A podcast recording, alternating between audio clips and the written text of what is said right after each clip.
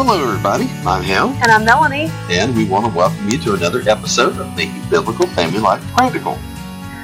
And today we're going to get really practical. We're going to talk about how do you teach your kids discernment? How do you teach them how to imbibe media through biblical lenses? Did you watch the Academy Awards last week? I did not.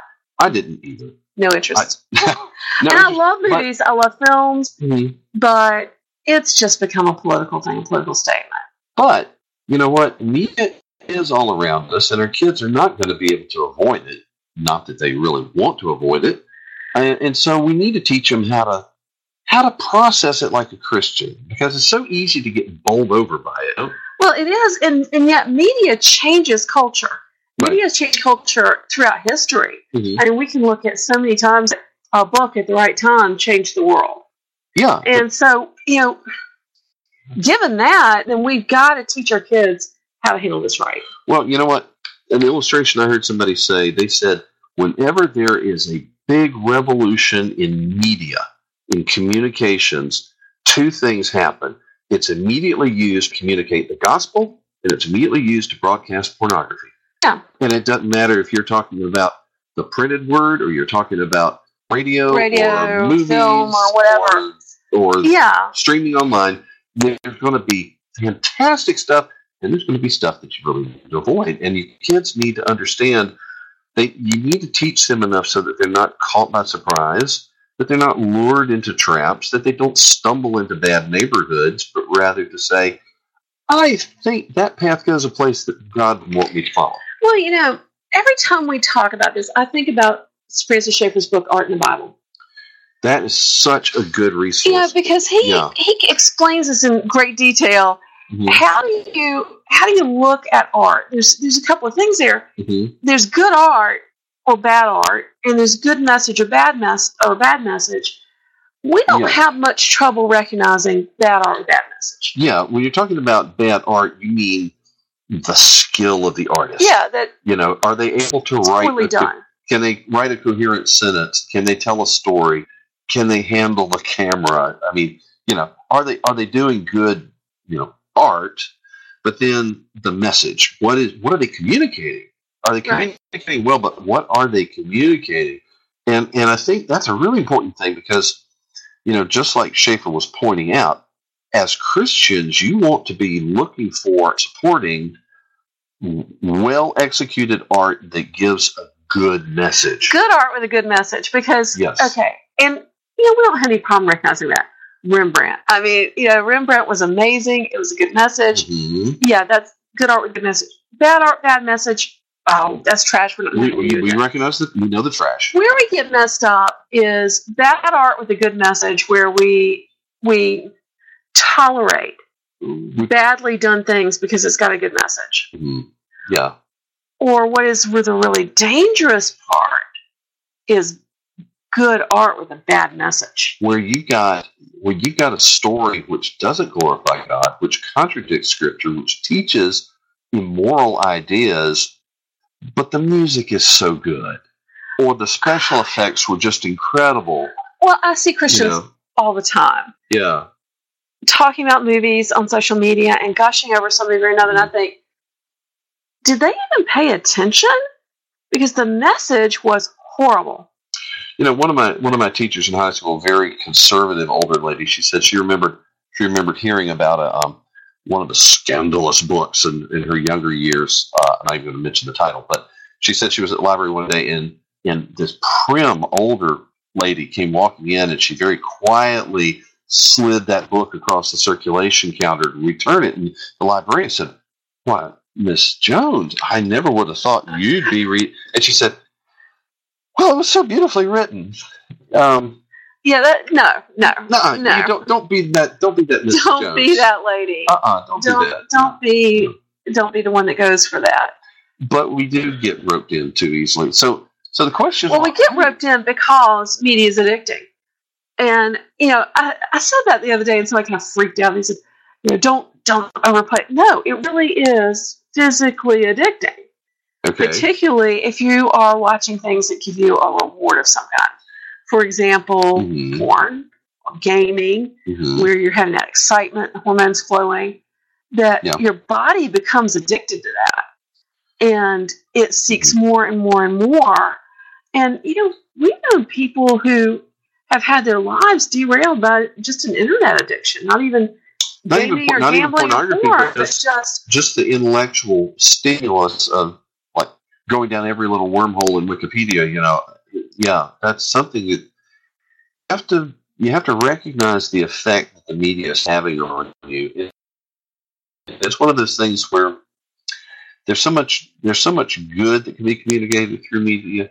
You don't want to let the power the power for good be mishandled in your own life, and and so Yeah. that's I think that's one of the things you know because I want our kids to be as as innocent as doves, but as wise as serpents. Yeah. You know that they need to understand, like it says in Hebrews, I think it's chapter five. In Hebrews, it says that that the mature believer has learned to discern good from evil by means of use, by means of exercising discernment. They they Yeah. learn good and evil, and they recognize it. That doesn't mean you go chasing down all of those bad neighborhoods and and revel in all the awfulness that's available, but rather to say, okay, here's a choice. This door leads someplace that looks pretty sketchy, and I think I know why. This door leads to a safer place. So let's choose the good door.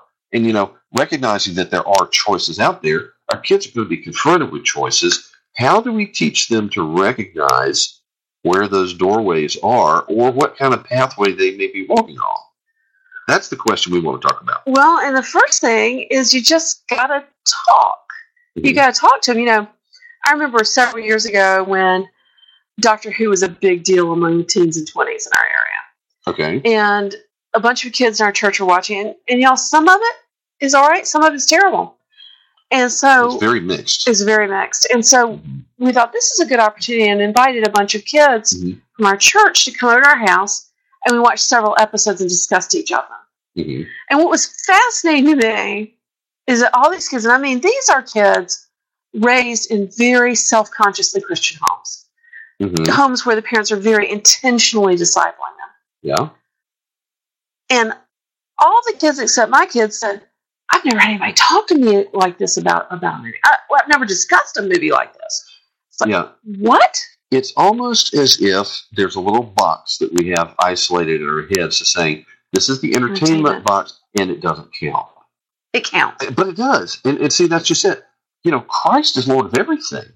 The, the, the world is His, and that includes art and Hollywood and novels and, you know, all of that belongs to the Lord. And so it's appropriate to say, I've got my biblical lenses on here. What does the Bible tell me about uh, this particular entertainment? We're not talking about a whole genre, you know, but it's just to say this particular thing right here, this movie that I'm looking at, this episode of a of a series on TV.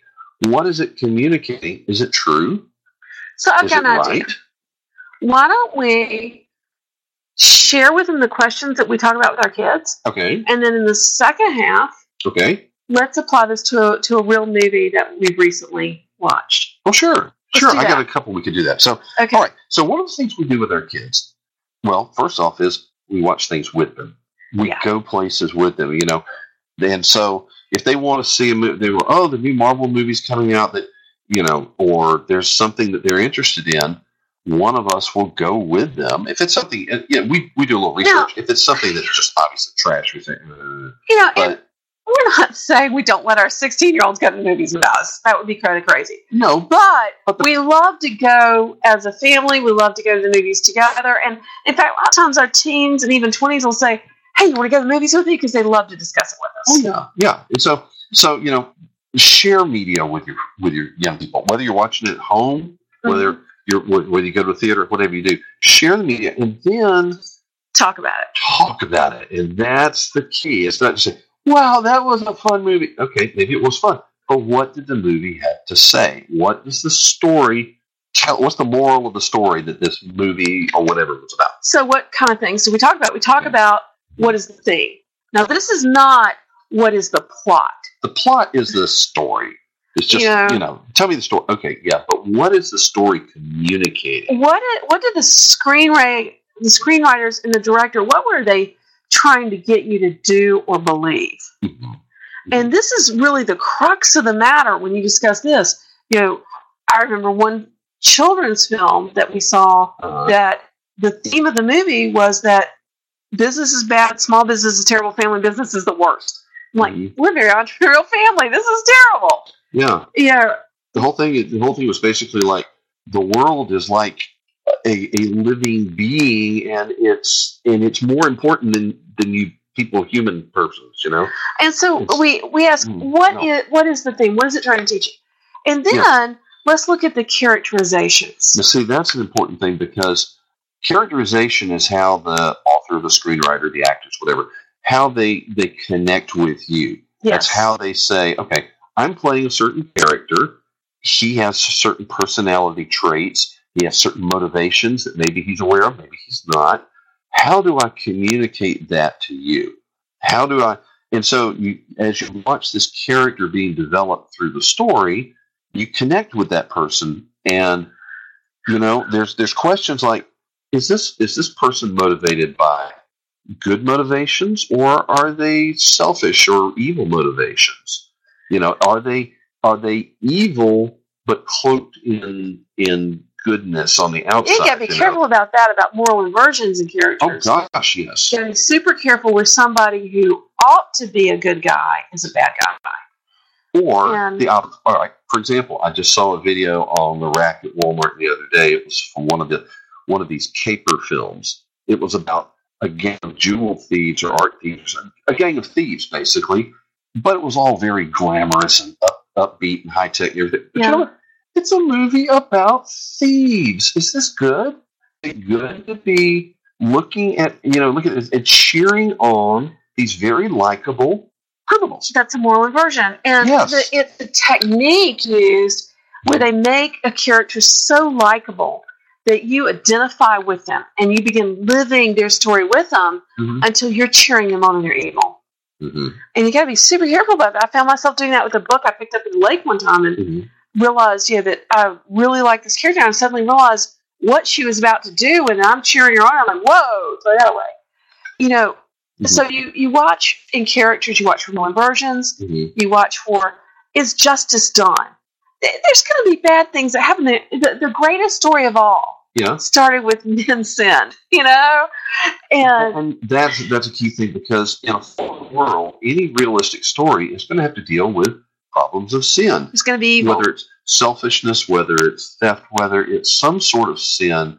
Now, what happens with that? You know, do they just find an elaborate way to get away with it, or is there is there justice that's done at the end, or is there a change in the? And Is there- thing. Yeah, it's a When it- redemption. when you see a character who changes during the course of the story, start out like, okay, good example if you the original Iron Man movie, Yeah. Tony Stark is a jerk. He's a big playboy and he's a lover and he's just he's awful. But you see as he goes through the story, he things change in his life and he starts to see other people and he starts to be concerned about others. Until by the end of the Avengers, he was willing to give his life to protect the city. And so you see that Yeah, so- redemption aspect, that's an important part of at the start. You say, huh, What a horrible What a character, yeah. Is this is it fantasy? Is it science fiction? Is it historical fiction? Because there are different things you need to look for in each of those genres. Mhm. In historical fiction, is it true to history? Oh You gosh, know? so many times, so many times that people want to take a historical situation and tell a modern melody tale from it. But it's not. Uh, That's too not, well. that's not accurate because that's not the way they thought. That's not what motivated people in those years. And science fiction, I watched some science fiction this week that was actually really good. But science fiction is all has a problematic worldview because it seems to attract people who want to create a world with their own laws and not God's laws. You know, some, And so, there's somebody speaking of law. Somebody observed that um, detective stories and police procedurals and that kind love of those. those those actually it's a pretty good genre because it it all depends on the existence of right and wrong, good and evil, and ultimately Of there's stories about yeah. justice being done, about Yeah. good persons coming to defend the righteous, to defend the innocent, to bring justice for those who've been wronged in some way. That's actually that's a you know that's most of those stories, the traditional type anyway, are fairly fairly good storyline. You know, Yeah, and, And- so so you know, ask yourself about different genres like that. Um, and finally ask ask how the director or the screenwriter brought the theme. What do these characterization, setting, um, genre? What different ways did they did they drive that theme home? oh, okay. So now you're talking about the art of it again. Right, because, Because- that draws back the curtain. You know, you see a magician do something, you go, "Wow, that was amazing." Then he tells you how he did it, and you go, "Ah." Okay, you know, classic Casablanca, the, Yes. the Humphrey Bogart film. If you watch Casablanca, oh, and it's a fascinating story, not the sto- story, but if you watch the movie, Rick, the good guy, the hero is always in a beam of light. Even if he's in a dark room, there's there's light coming through the window shades. He's the only thing that's lit up. and the bad guy is always in shadow. He's always shadow. And and so that's kind of that's the director's little little clue. Good guy, you know, the good guy wears a white hat. The good guy standing in a beam of light. And this is a huge thing for your kids because when they begin to see the art and understand how they're being manipulated, they will not be as easily manipulated. You know, you bring to their attention, and I know, I know, we, we're going to break a second, but we'll make this one last Okay. bring to their attention what like the music is doing. You know, how did they how did they communicate what's happening on the screen? How did they set the emotional tone with the music? And it's really funny if you ever see something where the music's not correct, Yeah. The music's not right. You know, there was one movie a movie done about the uh, the hijacking of United 93 during 9/11 many years ago. The uh, composer that did the soundtrack said he had to really work hard to tone down the emotions of it because it was so wrenching. So he said he had to really very intentionally kind of be comforting with the music rather than build it up. But look, speaking of building up, we need to build up something here. Yes. We want to invite you to come check out craftsmancrate.com. Mm-hmm. That is our subscription box. Mm-hmm. the subscription box that builds your skills. And it has it teaches you artisanal skills, real life adult skills that you use for hobbies the rest of your life. Oh, we've had things like we've had we had a box to teach wood carving. We had a box to teach Calligraphy. calligraphy. We've got a really neat one coming out this month. And and So- so yeah, if you want to want to know some more about this, trust me, you want to know some more do. about this, yeah. Go to craftsmancrate.com and you can find out all about it there. yes. Okay. So So let's talk for a minute about how does this apply to a movie? okay. So Let's talk yeah, let's talk about some real life movies. We're we're we're talking about the question of how do you teach discernment to your kids who are swimming in a sea of media what do you teach them to do how to understand the the things that are coming at them and, and really look at the world through biblical lenses even if it's just the world on their screen even if it's just entertainment because you know what proverbs do say that that sin is like sports to a fool i mean Yeah. just the games we play are are important too so let's talk about entertainment let's let's talk about what did you see recently you also well, actually we got saw it pre-release. you saw a pre-release we first. saw How to Train Your Dragon three, okay um, the Hidden World in Right. pre-release. Mhm. and I was, I didn't want to go see it.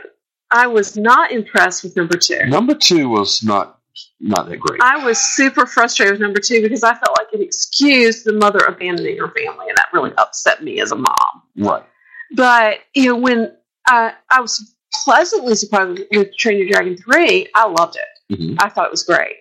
the The idea is the dragons and the people of Berk are all living together now, and it looks like a utopia, but there are problems. what okay The dragons are big, and it's kind of a mess, and there's it, they're overcrowded, and there are dragon raiders and pirates that are coming and stealing dragons and capturing them.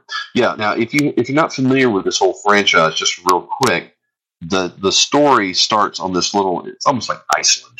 Is kind of the way it feels. It's like a little Viking community, and they are plagued with dragons. But then this young Viking learns how to tame them. Yes. He learns how to control them, and they and they all realize, oh wait a minute, we don't have to be afraid of dragons. We just have to understand them. And they learn and they tame them, and they're like flying horses now in the second movie. And so now they have these dragons that are kind of they're sort of like in partnership with dragons. And that's part of their community as this Viking outpost. But as you say, there are people who want to steal the dragons. and And they're so getting stronger and stronger. Okay. And the people of Berk realize something's got to change. Okay. Meanwhile, the Dragon Raiders are trying to lure away Toothless because he is the last of the Night The Furies. Toothless is the dragon, the first dragon that was trained. Right. Okay. And Uh-huh. all, content wise, you know, I thought it had few problems. Mhm. You you know, it's set in pagan Viking days, and so you do hear some by Thor by, or things like that. Yeah. But some of the things that I was concerned about in the second movie and in the Netflix series Mhm. that I problematic content There's problematic content as that Yeah. series develops. were Yeah. it was absent in this sequel. Really? And in fact, marriage was held up as a, as something honorable and a goal and something everyone should aspire to. Okay. So I was being pressed. Okay. Well, that's good. So, so what would you? Now we've been talking plot. We've been talking story here. Yes. What would you say is a theme? And one of the things we do notice is oftentimes movies have several themes. Sometimes it's very clearly stated. Sometimes it's just displayed. What themes did you see in How to Train Your Dragon? There were two major things. Mhm. Um, the first, at, at first glance, it would be tempting to say one of the things was if you love something, let it go, but it was really deeper than that. Mm-hmm. I think a better and more biblical way to put it is love is putting someone else's needs ahead of your own. Okay. And we see this illustrated super clearly Uh, when Hiccup says, All I could think about was creating the world I wanted. I never thought about what you needed. this is the young dragon tamer from the first movie. Now he Right. is the young chief of this clan, of this tribe. This Right. Clan. Yeah. And the, the second thing, Mhm. which is related, is that love is worth the sacrifice. Interesting. And we see two times that this theme is very clearly stated. You know, Mhm. it, it's sometimes like the, the first one, sometimes they just will out and out tell you the thing if you Mhm. watch for it. Yeah. Stoick, who is Hiccup's father, at one point says, "Love means lost, but it's worth it." Uh huh.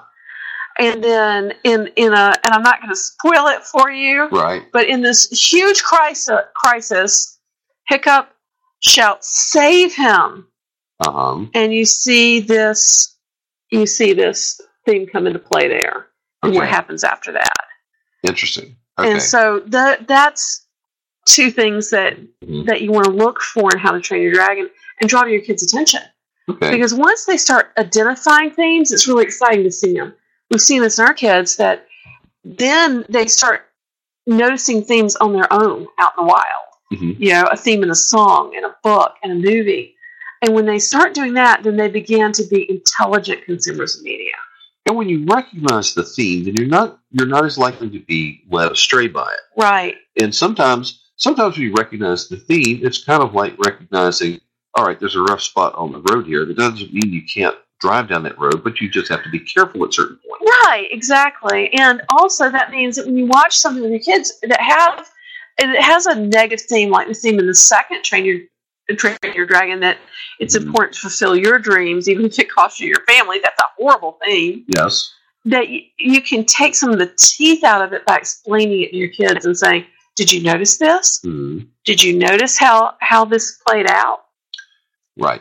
and I really felt like some of that was better explained in this film, and it was clear that that was not a good thing that she went away hmm in this film.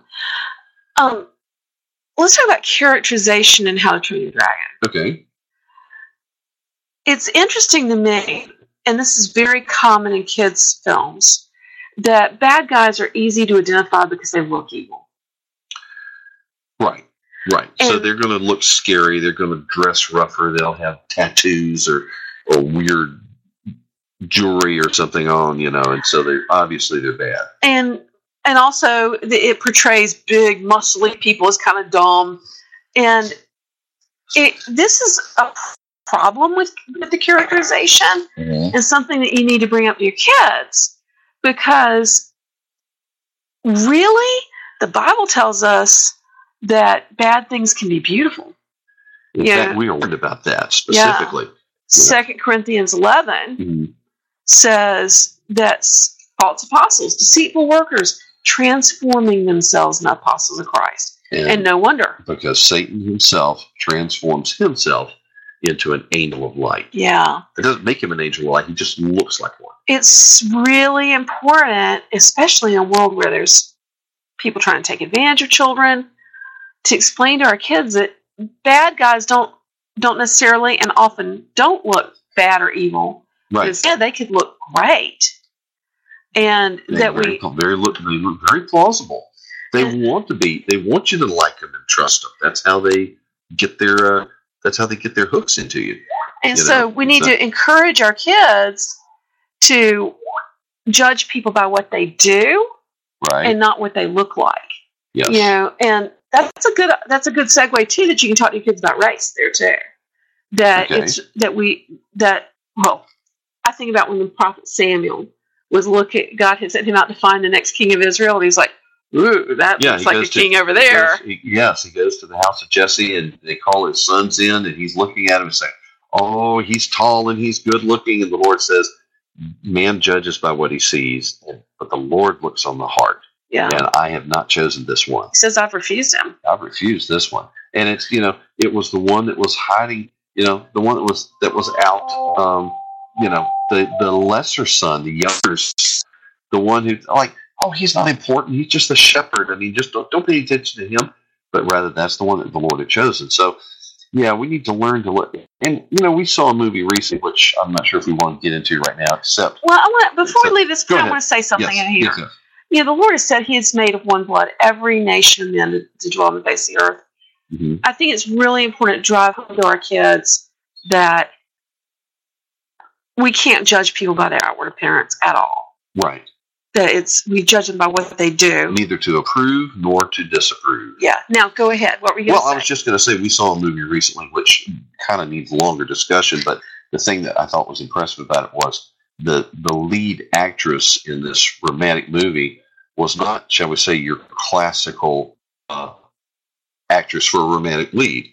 yeah. You know, she was not. She was definitely not. I mean, it, was like emphatically that was part of her story was that she is not the kind of person you picture when you think of the romantic lead, and, and yet, it, you know, you find as you go through the movie that she does have deep feelings, and she's capable of deep feelings, and she's actually there's a lot going for her. But if you just you know picked them out of a lineup, you might make a snap judgment say, "Oh, she's going to be she's going to be comedy. She's going to be a, a joke. You know, she's the clown in the story, right? No, actually, she's the lead."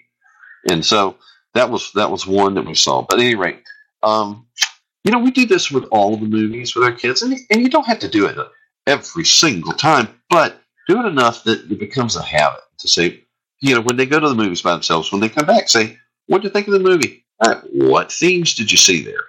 And what's really cool about it is they get to enjoy it. You know, our kids kind of see it as as a code that they get to break, and you know they they are. I want to. I want to. Um, no, I want to tell what it was. Mm-hmm. They love discussing movies, and in fact, they look forward to it. You know, when we watch something together. You know, one of the fun things about that is that that's really a literary skill.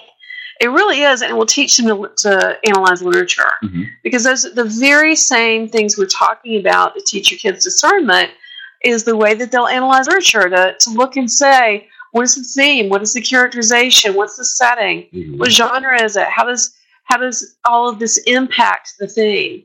Mhm. That's how you analyze literature, and you Yeah. can teach it to little kids even. And what's great about it is that way they can see everything through a biblical lens. They can Right. begin to say, is this a righteous theme or an unrighteous theme?